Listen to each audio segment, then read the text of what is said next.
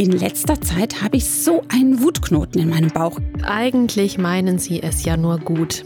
Das heißt, das kann man jetzt alles vergessen, was man normalerweise einsetzt, um Kompromisse zu finden. Richtig paranoid bin ich geworden und habe ständig Sorge, irgendwas falsch zu machen. Das tiefste Glück erleben die meisten Menschen in ihren Beziehungen. Raus aus der Erschöpfung mit Jörg Berger und Sarah Melissa Löwen. Willkommen zu einer neuen Ausgabe von Das Gespräch. Mein Name ist Melissa Löwen und mein Gast in dieser Sendung ist der Psychotherapeut Jörg Berger. Sein neuestes Buch hat er über das Thema Erschöpfung geschrieben. Und wir sprechen in insgesamt vier Sendungen darüber, wie wir einen Weg raus aus der Erschöpfung finden und wieder zurück in ein kraftvolles Leben finden. Hallo Herr Berger, willkommen zur dritten Sendung. Hallo. Und ein Grund können auch andere Menschen sein. Solche Menschen, die wie Energievampire sind, wie Sie sagen. Herr Berger, wer oder was ist denn genau ein Energievampir? Ja, damit mag ich natürlich keine so negative Sicht auf Menschen einführen. Die allermeisten Menschen sind Menschen, mit denen man gut klarkommt, gut zusammenarbeiten kann, schöne Beziehungen äh, pflegen. Allerdings gibt es so etwa 10 Prozent Menschen, die in ihrer Persönlichkeit und in ihren zwischenmenschlichen Mechanismen äh, belastende Verhaltensweisen zeigen. Und die können einem sehr viel Energie rauben. Wenn Menschen zum Beispiel sehr misstrauisch oder kontrollierend sind oder wenn sie sehr dominant sind und man hat dann zwei Möglichkeiten, entweder okay, dann gebe ich nach oder ich muss mich in einen ständigen zähen Kampf mit dir begeben, weil du in deiner Dominanz halt nicht auch mal nachgibst, sondern im Grunde, ich muss sehr ringen und immer wieder neu gucken, dass ich zu meinem Recht komme und nur dann komme ich mit dir klar. Geht auch, aber ist sehr anstrengend. Und für solche Menschen gibt es das nicht so schmeichelhafte Bild von Energievampiren oder Energieräubern. Aber das trifft eben das, was Menschen auch erleben, wenn ich mit diesen Menschen viel Zeit verbringe oder in einer engeren Verbindung stehe, laugt mich das aus und in manchen Fällen kann einen das sogar bis zur Erschöpfung treiben. Ja, Sie sagen, dass in unserem Umgang mit Beziehungen das vielleicht größte Anti-Erschöpfungspotenzial liegt. Warum ist das so? Ja, prinzipiell sind wir Menschen unglaublich reaktionsbereit was Beziehungen angeht. Das liegt einfach auch ein bisschen an unserer Biologie. Wir sind ja die ersten Jahre ganz hilflose Wesen, können nicht selbstständig äh, leben als Kleinkind und sind sehr, sehr darauf angewiesen, dass wir einen Menschen haben, der sich um uns kümmert, der uns versorgt, der auch emotionale Bedürfnisse beantwortet. Und deswegen ist unser ganzes äh, Nervensystem und Motivationssystem darauf gepolt, diese guten ersten Beziehungen auch irgendwie zu erhalten, uns gut äh, zu adaptieren, sehr intensiv darauf zu reagieren. Deswegen sind Beziehungen Beziehung so ein Schlüssel. Das tiefste Glück erleben die meisten Menschen in ihren Beziehungen. In Liebe, in guten Freundschaften, im Glück, irgendwie Kinder haben zu dürfen und so viele andere Beziehungserfahrungen mehr. Und äh, die größte Anstrengung ist aber genau an der gleichen Quelle, nämlich in Beziehungen, in denen man sich nicht gut fühlt, in denen man sich bedroht fühlt, äh, überfordert fühlt, ständig irgendwie aus dem Konzept gebracht ähm, hat. Wenn man der Erschöpfung auf den Grund geht, ist das mein erster Blick als Therapeut, was ist eigentlich in der Beziehung oder in den Beziehungsfeldern dieses Menschen los. Und oft macht man da schon Entdeckungen, die jemanden weiterbringen. Und ich glaube, es ist ja inzwischen auch allgemein bekannt, die Beziehung, die uns am meisten prägt, ist die Beziehung zu den Eltern. Was genau ist es denn, was wir von unseren Eltern mitnehmen? Ja, wir kriegen ganz vieles. Einmal ein Bild von uns selber, weil die Reaktionen unserer Eltern sind wie so ein Spiegel, also wie bei unserem Äußeren. Wir können uns ja kaum irgendwie sehen, so am Körper vielleicht, aber so unser Gesicht äh, nehmen wir gar nicht wahr. Mit ein bisschen Schielen kann man vielleicht so die Nasenspitze erahnen, aber nur schemenhaft. Das heißt, wir brauchen äh, was, was unser Bild äh, zurückwirft von unserem Gesicht und sichtbar macht. Ob ich lieb bin oder ob ich böse bin, sehe ich im Gesicht äh, der Eltern oder später ähm, höre ich es auch in ihren Worten, lese an ihren Reaktionen ähm, ab. Eltern prägen ganz tief, wer ich so bin und prägen natürlich auch das Bild, was mich vom Leben erwartet. Ob mich Gutes und Leichtes erwartet oder Ambivalentes oder eher Schlimmes. Und die prägen meine Erwartung, was in Beziehung passiert. Wenn ich ein sehr ermutigendes Elternhaus habe, dann äh, prägt mich das im Sinne von einer Zuversicht und sagen, hey, ich kann was, ich kann was bewegen, das lohnt sich, das Leben ist cool, man ähm, kann immer schöne, aufregende Sachen erleben und es gibt natürlich auch umgekehrte Prägungen. Ähm, es ist nie genug. Ich muss sehr aufpassen, dass sich nicht jemand ärgert und ich nicht bestraft werde. Und solche Dinge prägen sich auch ein und die können dummerweise beeinflussen, wie ich selbst, wenn ich jemanden neu kennenlerne wo ich noch gar keine Erfahrung habe, wie ist mit dem in Beziehung zu treten, dass ich aber aus meinen alten Erfahrungen schöpfe und da schon mal einiges übertrage und sogar schlimmstenfalls die Beziehung in der Weise forme, wie ich sie halt kenne, weil ich bestimmte Erwartungen habe. Viele Menschen haben das Vorurteil, dass es in der Psychotherapie vor allem darum geht, das aufzuarbeiten, was die eigenen Eltern alles falsch gemacht haben. Stimmt das oder ist das ein Klischee? Ja, es stimmt natürlich schon ein bisschen, weil die Eltern sind halt der prägende Faktor und man kann kaum seinen tieferen Themen auf die Spur kommen, ohne auch mal einen Blick zurück. Aber es muss trotzdem nicht plump werden, dass man sagt, okay, die Eltern sind an allem schuld Meistens ist ja dann ein sehr äh, differenziertes Bild. Eltern haben auch viel richtig gemacht und Gutes äh, weitergegeben. Und niemand, der, ähm, den ich begleite, der will, dass am Ende steht, hier war alles schlecht, sondern es ist eher ein differenziertes Bild und sagen, die Eltern haben mich wirklich geliebt in den meisten Fällen. Die wollten auch Gutes für mich, hatten aber auch Schwächen und Begrenzungen und manche Eltern auch Traumata. Die haben mich auch geschädigt hier und da oder nicht so günstig geprägt und dann entsteht ein Bild, mit dem man auch ganz gut leben kann und das befreiend ist und besser als ein idealisiertes Bild, weil sonst kommt man zu dem Schluss, also wenn meine Eltern alles richtig gemacht haben und so tolle Eltern sind und ich habe aber Not, dann muss doch mit mir was nicht stimmen und ich bin undankbar, komisch oder habe nur die falsche Einstellung zu den Dingen, dass es mir nicht gut geht. Und da würde viel zu viel Schuld bei einem selber landen und auch das kann man in einer Weise sortieren, die als stimmig ist und befreiend ist. Wir haben wieder ein konkretes Beispiel mitgebracht, an dem wir uns das genauer anschauen können, diese Eltern-Kind-Beziehung. Es geht um Vivienne und die junge Frau leidet seit einiger Zeit unter Erschöpfungssymptomen und hat vor kurzem eine Therapie angefangen. Es ist wieder eine Beispielgeschichte, die eine Kollegin aus der Radioredaktion für uns eingesprochen hat. Hören wir mal rein.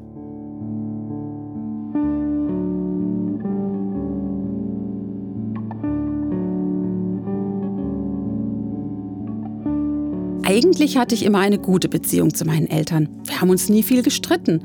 Meine Eltern sind ganz liebe Menschen. Und trotzdem, in letzter Zeit habe ich so einen Wutknoten in meinem Bauch, jedes Mal, wenn wir telefonieren. Meinen Eltern war es immer sehr wichtig, alles richtig zu machen. Einen soliden Job, wohlerzogene Kinder, ein gutes Leben. Ich habe mich einfach in ihr System eingefügt, habe mich angepasst. Wir leben als Familie nach dem Motto, bloß nicht auffallen. Ich weiß noch, wie ich damals mein Abikleid ausgesucht habe. Ich hatte dieses smaragdgrüne Traumkleid gesehen, das genau zu mir passte. Aber meine Mutter fand es zu knallig. Stattdessen brachte sie mir am nächsten Tag ein schwarzes mit, das ihr gut gefallen hatte. Als ich mich geweigert habe, es anzuziehen, brach sie in Tränen aus. Sie war völlig geknickt. Ich habe das Kleid dann doch zum Abiball getragen. Ich wollte sie ja nicht verletzen. Aber dieses Muster wiederholt sich bei uns immer wieder. Bei der Berufswahl, Wohnungswahl, Partnerwahl.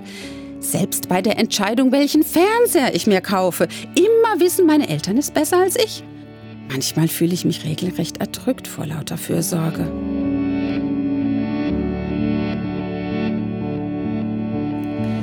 Ich weiß, Sie meinen es gut, deswegen fällt es mir ja so schwer, Nein zu sagen. Besonders schlimm ist es, seit ich mit der Erschöpfung zu kämpfen habe. Sie machen sich große Sorgen um mich. Aber als ich Ihnen davon erzählt habe, dass ich eine Therapie angefangen habe, war das Ihnen auch nicht recht, denn mit Psychologen können Sie nichts anfangen. Ich verstehe das nicht. Warum können Sie mich nicht einfach mal stehen lassen? Ich bin erwachsen.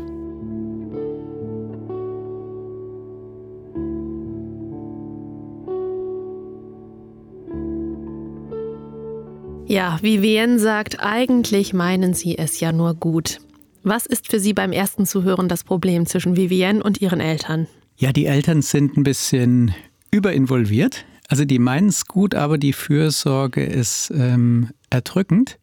Sie steigen da auch sehr mit äh, starken Gefühlen ein und wenn die Vivian mal einen eigenen Gedanken, eine eigene Vorliebe hat, dann wirkt das offenbar für die Mutter besonders wie so eine Zurückweisung der guten Ratschläge oder der äh, Fürsorge. Und das kränkt. Und offenbar haben die heute noch ein Bild von der äh, Vivienne, als würde das sofort in die Katastrophe führen, wenn die mal irgendwie nicht das richtige Kleid äh, wählt oder irgendwie eine falsche Anschaffung macht und haben da wohl ein Bild vom Leben und sagen, wir haben irgendwie den guten Kurs entdeckt, bei uns hat es ja geklappt und auf dem muss man bleiben, damit man ein gutes Leben hat. Und links und rechts davon wird es uns ein bisschen unheimlich. Und wir wollen ja unsere Tochter in einem guten Leben sehen.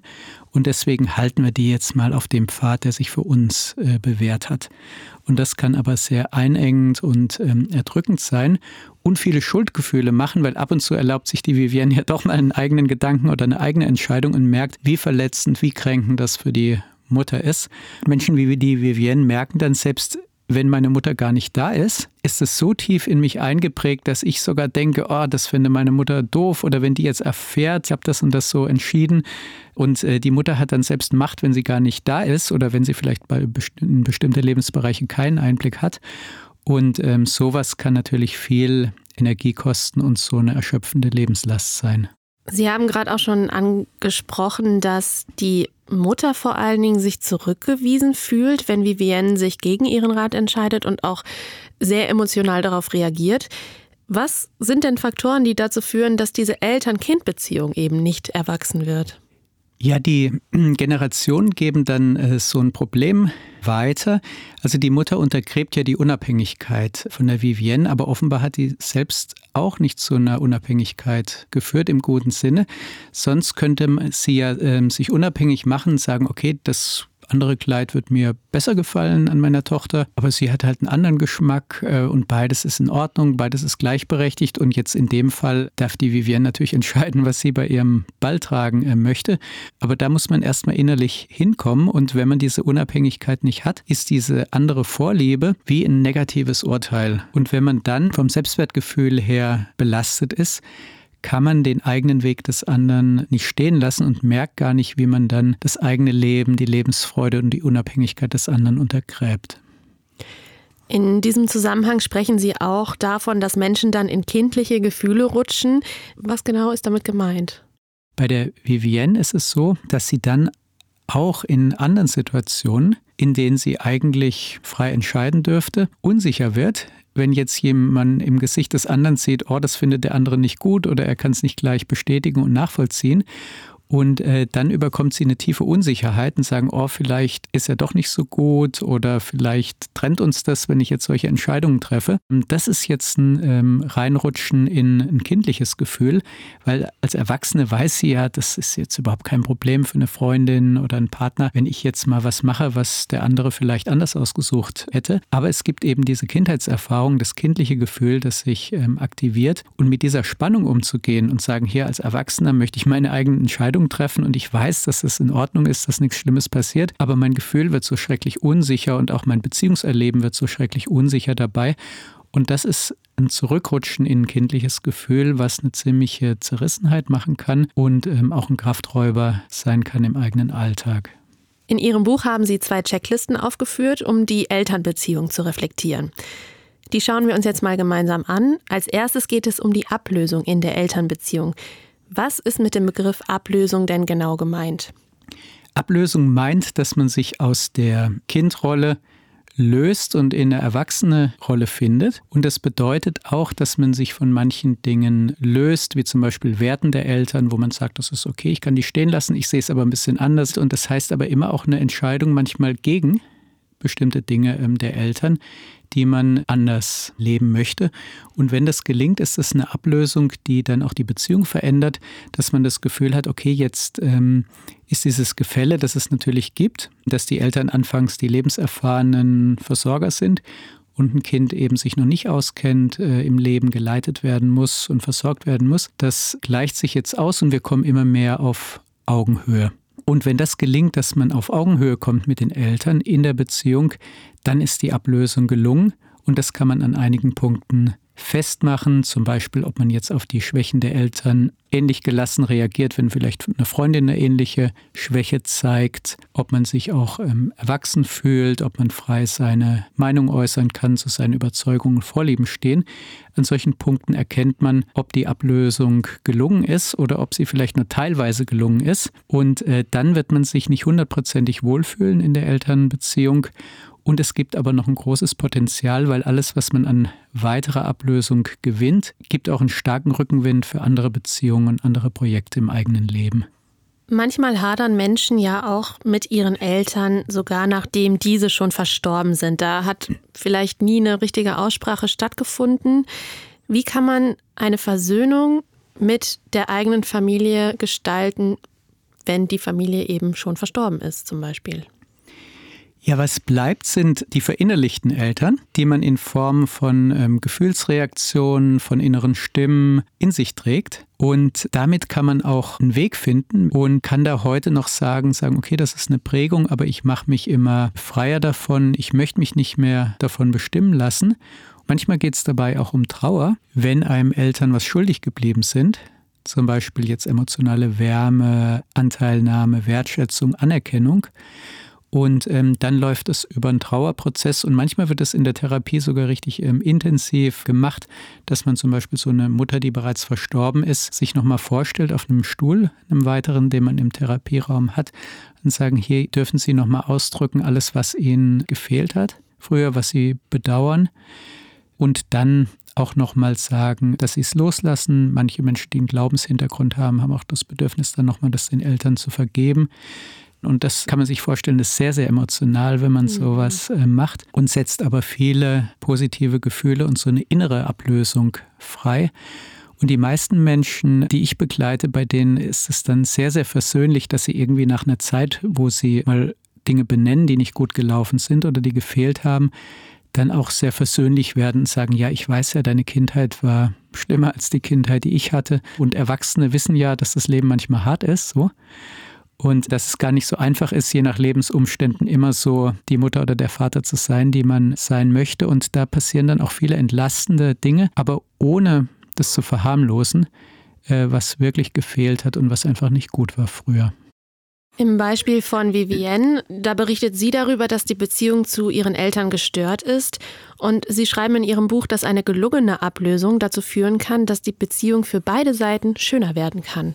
Wie das? Ja, die Mutter verpasst ja auch ganz viel, weil die hält die Vivienne ja noch klein und hat eigentlich ein niedliches Kind, dem man irgendwie Tipps gibt, für das man ähm, sorgt, als wäre die Vivienne vielleicht noch zehn oder elf und dabei ist sie schon erwachsen. Und das spürt die Vivienne auch und sagt, Mensch, meine Mama müsste mich mal so erleben wie bei den Freunden. Ich habe so viele Seiten, die kommen zu Hause gar nicht vor und meine Mama erlebt gar nicht, wer ich eigentlich bin, wie ich heute bin, was die anderen an mir schätzen, das ist doch ein Jammer. Das heißt, die Mutter verpasst äh, total viel, weil sie die Vivienne so in dieser kleinen Kinderrolle hält. Und wenn die Vivienne das jetzt nicht mehr mitmacht, sondern darauf besteht, eine eigenständige Person zu sein und ihrer Mutter das zumutet, dass das erstmal ein bisschen verunsichernd, vielleicht auch kränkend ist und es durchhält, dann, und das habe ich schon oft begleitet, entsteht eine viel reifere und schönere Beziehung, wo ähm, das schon die Mutter hier und da herausfordert, da auch mitzuziehen in eine reifere Beziehung.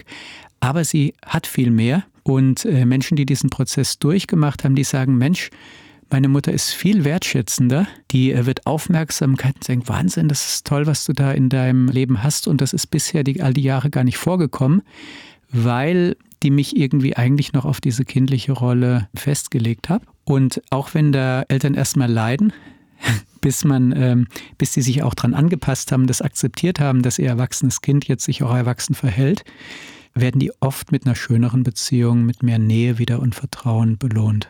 Schön, wenn das gelingt.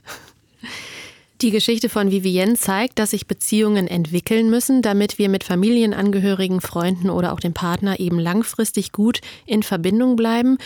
Selbst bei einer liebevollen Eltern-Kind-Beziehung gibt es Konflikte, die man angehen muss. Aber, auch darüber schreiben Sie in Ihrem Buch, es gibt eben auch Beziehungen, die uns ganz grundsätzlich nicht gut tun. Sie haben dafür einen Begriff geprägt, nämlich stachelige Persönlichkeiten. Woran erkennt man, dass jemand eine stachelige Persönlichkeit hat? Ja, das ist gar nicht immer leicht zu erkennen, weil es gibt ja quasi Situationen, in denen wir alle mal stachelig werden, da ist irgendein Wunderpunkt. Und jetzt die stacheligen Persönlichkeiten, wo, wo ich so schwierige Menschen versucht habe, ein bisschen humorvoll zu bezeichnen, ähm, bei denen ist es nicht ab und zu so, sondern da ist es eigentlich der Normalfall, dass sie eben kontrollierend sich verhalten, sehr kritisch bis abwertend sind. Das kriegt man quasi fast immer ab. Und sie sind nicht korrigierbar. Und das ist ein himmelweiter Unterschied, wenn jetzt jemand eine Schwäche hat und sagen, boah, das war jetzt ein bisschen kritisch, wie du es bewertet hast, fand ich entmutigend. Und der andere sagt, oh, sorry, ich habe das, ähm, du hast recht, da war ich viel zu kritisch und ähm, ich sehe sofort irgendwie, was Wertvolles dann in deiner Idee drin ist dann können wir mit einer Schwäche leben. Aber diese stacheligen Persönlichkeiten, die können und wollen sich nicht kritisieren, sondern die ziehen das durch. Und wenn man sich zum Beispiel über eine Kritik beschwert, dann äh, kommt eine noch viel kritischere Replik. Und dadurch kann das sehr anstrengend werden. Und das wären vielleicht die zwei Kriterien, dass jetzt was, was als Schwäche ab und zu mal okay wäre, so durchgängig ist dass man sich fast nie richtig wohlfühlt mit einer Person und dass es unmöglich ist, jemanden zu korrigieren an der Stelle und dass jemand nicht bereit ist, was einzusehen oder vielleicht das äh, durch seine Wahrnehmungsverzerrung auch gar nicht kann. Wir machen es an diesem Punkt wieder konkret und hören die Geschichte von Sebastian. Auch Sebastian klagt nämlich darüber, dass er immer erschöpft ist und in seinem Fall gibt es dafür einen ganz eindeutigen Auslöser, der Chef.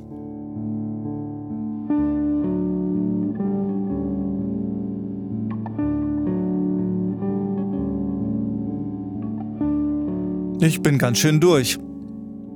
Schon wieder eine 12-Stunden-Schicht hinter mir. Und das nur, weil der Chef sich mal wieder eingemischt hat. Wir sind eine kleine IT-Firma und eigentlich gefällt mir mein Job. Das Problem ist der Chef. Der ist unberechenbar. An einem Tag ist alles gut und er lobt mich über den Klee. Am nächsten Tag explodiert er bei der kleinsten Kleinigkeit. Oh, ja, und dann noch dieser Kontrollzwang. Wie heute. Drei Tage habe ich am letzten Kundenauftrag programmiert. Keine komplizierte Sache und genau mein Fachgebiet. Trotzdem bestand er darauf, meine Arbeit bis ins letzte Komma zu kontrollieren. Das hat Stunden gedauert.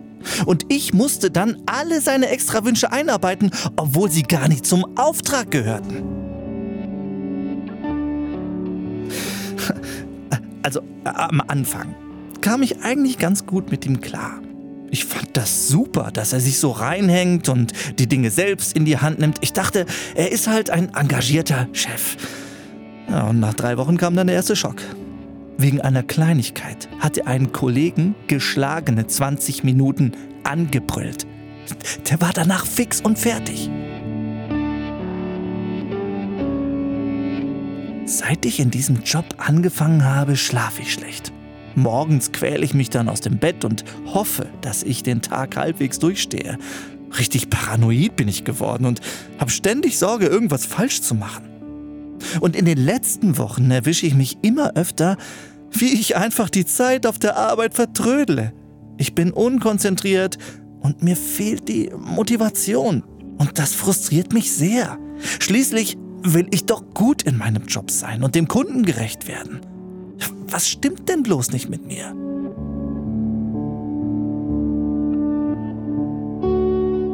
Herr Berger, was für eine stachlige Persönlichkeit ist dieser Chef? Ja, das ist ein Einschüchterer, der sehr willensstark ist, sehr stark seine Dinge durchzieht und das wie so ein Bulldozer macht, der alles irgendwie aus dem Weg räumt, was ihm im Weg steht und äh, der gelernt hat, auf der Klaviatur der Angst zu spielen und sehr bedrohlich auftreten kann in seinen Forderungen und Wutausbrüchen. Und ähm, dann traut man sich kaum zu widersprechen, schluckt Dinge, die man eigentlich gar nicht schlucken würde in anderen Fällen. Und die sind sehr, sehr durchsetzungsstark, was ja manchmal nützlich ist. Aber ähm, man ist auch unter einer ständigen Bedrohung, Einschüchterung und Kontrolle. Und das aktiviert sehr das Angstsystem in unserem ähm, Nervensystem. Und dann ist es ganz typisch, dass man mit so einer Dauerbedrohung durch den Tag geht, selbst an Tagen, wo jetzt mal kein Vorfall ist. Und diese Angst zieht sich als Anspannung bis in die Nacht, sodass auch Schlafstörungen da eine typische Reaktion drauf sind. Also Sebastian spürt, der Chef hat richtig viel Macht über ihn. Bei dem Beispiel von Vivienne ging es darum, dass man an Beziehungen ja auch arbeiten kann. Sebastian hat aber irgendwie ja kaum eine Chance, auf Augenhöhe zu kommunizieren mit seinem Chef. Ja, die normalen Dinge, die ähm, helfen, die helfen dann nicht. Alles, was wir über gute Kommunikation lernen, man Feedback geben, in Ich-Botschaften reden, mal sachlich Dinge ansprechen, mal persönlich sagen, hier, damit geht es mir nicht gut, das scheitert bei ähm, schwierigen Persönlichkeiten weil die können und wollen sich nicht nach Werten orientieren, sondern die wollen halt ihr emotionales Ding durchziehen. Manche können es auch kaum anders in so Triggersituationen. Und das heißt, das kann man jetzt alles vergessen, was man normalerweise einsetzt, um Kompromisse zu finden oder man ein Problem anzusprechen. Und man braucht, dass man starke äußere Anreize setzt. Bei Einschüchterern ist es wichtig, dass man lernt, die eigene Angst zu regulieren. Und dann sagt ihr, unser Nervensystem wird auf so Angriffe immer ein Stück mit Angst reagieren. Aber wenn man gleichzeitig weiß, es kann eigentlich nichts passieren, kann man das eigene Nervensystem auch ein bisschen zur Ruhe bringen und sagen, hier, da kann ich mich vielleicht auch ein Stück dran gewöhnen. Das gibt jetzt mal ein paar Minuten Theater, aber ich bin hier sicher, der schätzt mich. Ich bin ja auch arbeitsrechtlich, äh, wäre das für den genauso schwierig wie für mich, wenn er mich jetzt raussetzen äh, würde. Ich kann dem in aller Ruhe standhalten und mein sachliches Argument dagegen setzen. Wenn jetzt einschüchternde Menschen merken, dass sie den anderen nicht mehr einschüchtern können, dann wird es oft weniger weil ähm, oft bringt die Einschüchterung was, weil andere machen dann Überstunden oder lassen sich tatsächlich kontrollieren. Er müsste sich gar nicht kontrollieren lassen, sondern könnte auch vertreten und sagen, hier, ich nehme gerne ein paar Anregungen auf, aber so bis ins Detail kontrollieren lassen möchte ich mich nicht.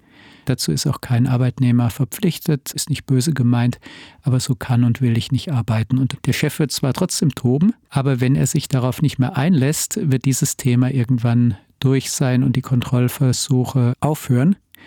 Und je nachdem, wie stark die Position ist, kann man dann sagen, irgendwann spreche ich es an, aber nicht, weil ich auf eine Einsicht hoffe, sondern weil ich eine Konsequenz in der Hinterhand habe und sagen, passen Sie auf, das mit dem Toben geht nicht für mich. Dass Sie mal zornig sind, damit komme ich zurecht.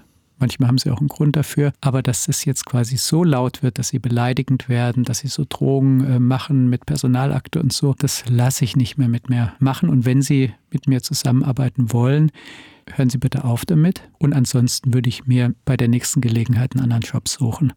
Und manchmal ist man in einer Position, wo man das wirklich könnte. Und äh, dann wird man viel erreichen. Die Einschüchterer, die darf man nicht täuschen, weil die haben Sensoren für die Schwachpunkte die durchschauen jeden Bluff. Also das würde ich nur raten, wenn es dann auch authentisch ist.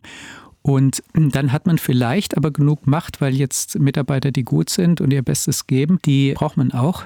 Und oft habe ich schon erlebt, die haben solches Standing, die können auch gegenüber einschüchternden Menschen Grenzen setzen. Und das wäre eine Strategie. Wenn man jetzt nicht so eine starke Position hat, dann ist es ein schwerer Weg. Dann muss man einiges ertragen, weil man einfach nicht die Macht hat. Manchmal gibt es vielleicht so einen übervorgesetzten Chef, den man angehen kann und der für Gerechtigkeit sorgt. Das wäre noch eine andere Strategie, solche Machtbündnisse zu suchen, wo man dem einschüchternden Verhalten Grenzen setzen kann, wenn es eben jemand gibt, der bereit ist, sich da einzumischen. Ansonsten muss man sich eher wegducken und leiden, bis man dann irgendwo die Situation verlassen kann. Und weil ein dann wenn man dem nichts entgegensetzen kann, so eine Situation auch krank machen kann, rate ich immer dazu, auch Nachteile in Kauf zu nehmen, damit man sich da befreit, weil die Lebensqualität so unendlich hoch geht, wenn man jetzt tagtäglich nicht so einen Einschüchterer hat.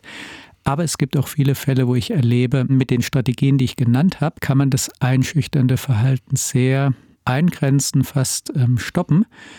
Und dann ist es sogar nett, an der Seite von so einem durchsetzungsstarken Menschen zu arbeiten. Jetzt in Sebastians Fall, wann wäre denn so ein Punkt erreicht, wo er die Beziehung oder das Arbeitsverhältnis einfach beenden muss? Ab wann würden Sie ihm raten, jetzt reicht's?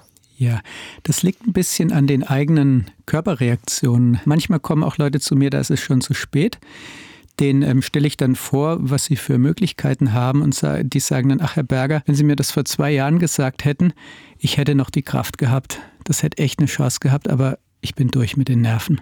Also das ist immer auch die Frage, wie viel Kraft habe ich zur Verfügung oder habe ich noch zur Verfügung, je nachdem, wie lang da die Einwirkung des schwierigen Menschen schon ist. Und das andere ist, dass man, wenn man jetzt diese ganzen professionellen Maßnahmen, die ich beschrieben habe, anwendet, dann merkt man ja, wie gut es klappt. Und bei manchen wirkt es sehr gut. Also ich habe auch Menschen begleitet, die da Einschüchterer schon sehr wirkungsvoll gestoppt haben, obwohl das gar keine so dominanten Kämpfertypen waren. Und dann kann man das nochmal abwägen und manche entscheiden sich dann und sagen, okay, das passt. Wenn das so läuft, kann ich auch dauerhaft bleiben, mich wieder wohlfühlen und andere sagen, okay, ich habe jetzt eine Befriedung, ich kann jetzt erstmal leben, ich möchte aber nicht alt werden. Ich habe ja dann trotzdem die Freiheit, mir was zu suchen, wo ich die Chance habe, wieder mit angenehmen Menschen zusammenzuarbeiten. Wir haben jetzt viel über problematische und schwierige Beziehungen gesprochen. Dabei sind Beziehungen eben auch ein ganz wichtiger Faktor, um gesund zu bleiben. Wie können Beziehungen denn dazu beitragen, dass wir neue Kraft schöpfen? Ja, besonders wertvoll sind einmal Beziehungen, die unbeschwert sind, wo man einfach Spaß hat und ähm, schöne Dinge erlebt und einfach so ähm, einen Gegenpol zu Belastungen hat und sagen, hier, wenn ich mit der Person zusammen bin, ist es einfach Freude und Leichtigkeit und ähm, das hat was sehr Stärkendes. Und andere Beziehungen, wo man authentisch sein kann, also auch mit seinen Peinlichkeiten und Schwächen und schwierigen Erlebnissen, die mal zur Sprache bringen kann. Man muss ja jetzt nicht stundenlang drüber reden, aber wenn man ab und zu mal eine Geschichte erzählen kann, wo man sich blamiert hat, sein Herz öffnen kann, wo man äh, leidet. Und eine Beziehung ist so gut, dass man dann beim anderen eine stärkende und ermutigende Reaktion findet. Das ist unglaublich. Das stärkt das Selbstwertgefühl, wenn man eben nicht nur von seinen Schokoladenseiten her bekannt ist und geliebt ist, sondern auch eben mit allem, was dazu gehört. Und weil man ja eigentlich die Kraft gerade da braucht, wo nicht alles glatt läuft. Und wenn das Raum in Beziehungen hat und positiv beantwortet wird, das schafft wirklich sehr viel Stärke und Resilienz und gibt dann auch eben an den Stellen Kraft, wo das Leben gerade herausfordernd ist. In Ihrem Buch sprechen Sie auch davon, dass es wichtig ist, ein realistisches Menschenbild zu entwickeln. Das klang gerade schon ein bisschen an, aber beschreiben Sie noch mal, was genau ist damit gemeint? Ja, es gibt quasi, man kann von beiden Seiten vom Pferd fallen. Einmal kann man Menschen idealisieren, und geht naiv davon aus, dass eigentlich alle Menschen es gut meinen und positiv sind. Aber dann ist man nicht gewappnet für die 10% Menschen, die auch schädlich sind, auch wenn dies oft auch nicht böse meinen, aber sie sind halt durch ihre Verhaltensweisen schädlich. Und dafür braucht man ein Bild und sagen, okay, das gibt die. Und das ist jetzt nicht so, dass ich überempfindlich bin, sondern es gibt einfach Menschen, die sich sehr unfair verhalten und potenziell schädlich sind. Und das muss ich rechtzeitig erkennen und da muss ich auch wissen, wie ich darauf antworte. Und man könnte natürlich von der anderen Seite vom Pferd fallen, dass man jetzt grundsätzlich misstrauisch ist und denkt, das fängt zwar schön an, aber irgendwo kommt das Problem. Und das stimmt auch nicht, weil man mit 90 Prozent der Menschen gut klarkommen kann. Und in den meisten Fällen gilt, wenn ich ein Vorschussvertrauen gebe und großzügig bin, wird das auch erwidert und die Beziehung wird schön. Im Lauf der Zeit lernt man die Ausnahmen zu erkennen und es gibt immer so Frühwarnzeichen. Ein bisschen was ist es wie bei einem Virusinfekt. Wenn der Virus einen das erste Mal erwischt, dann kann man ganz schön krank werden, weil das Immunsystem noch nicht vorbereitet ist. Wenn der das zweite Mal kommt, merkt man gar nichts mehr, weil die Immunreaktion den Virus erkennt sofort. Und ein bisschen ist es auch so, dass wenn man mal eine Beziehung mit einem schwierigen Menschen hat oder eine längere Begegnung, dann ist es quasi eine Erfahrung, die das Immunsystem stimuliert. Und man erkennt es sehr früh und sagen, okay, da ist jetzt jemand nicht nur ein bisschen überschwänglich, sondern der überschreitet meine Grenzen von der ersten Begegnung an. Und da sollte ich ausnahmsweise weniger Vertrauen investieren, sondern erstmal sehr vorsichtig sein, die Beziehung langsam sich entwickeln lassen. Wenn es falscher Alarm ist, kann man ja wieder vertrauen. Aber wahrscheinlich ähm, habe ich es hier mit einem Menschen zu tun, der häufig und aus Überzeugung Grenzen überschreitet. Und da muss ich äh, vorsichtig sein, sonst rutsche ich da in was Unangenehmes rein. Und das wäre sowas, wenn man jetzt ein Menschenbild hat, das sowohl für dunkle Seiten als auch für schöne Seiten Platz hat, hat man die Möglichkeit, viel Vertrauen zu investieren, fröhlich Beziehungen zu leben, aber auch umzuschalten, wenn man mal den dunklen Seiten des Menschseins begegnet. Und sich eben von diesen schwierigen Beziehungen, die einen erschöpfen und auslaugen und belasten, ja, sich davon distanzieren zu lernen, das hilft eben auch, um aus Erschöpfung herauszufinden. Ja. Damit beenden wir die dritte Sendung unserer vierteiligen Serie zum Thema Erschöpfung. Herr Berger, bis hierhin wieder vielen Dank für das interessante Gespräch. Bitteschön. Das war die dritte Folge von Raus aus der Erschöpfung. Ein Podcast mit Jörg Berger und Sarah Melissa Löwen. ERF Plus. Tut einfach gut.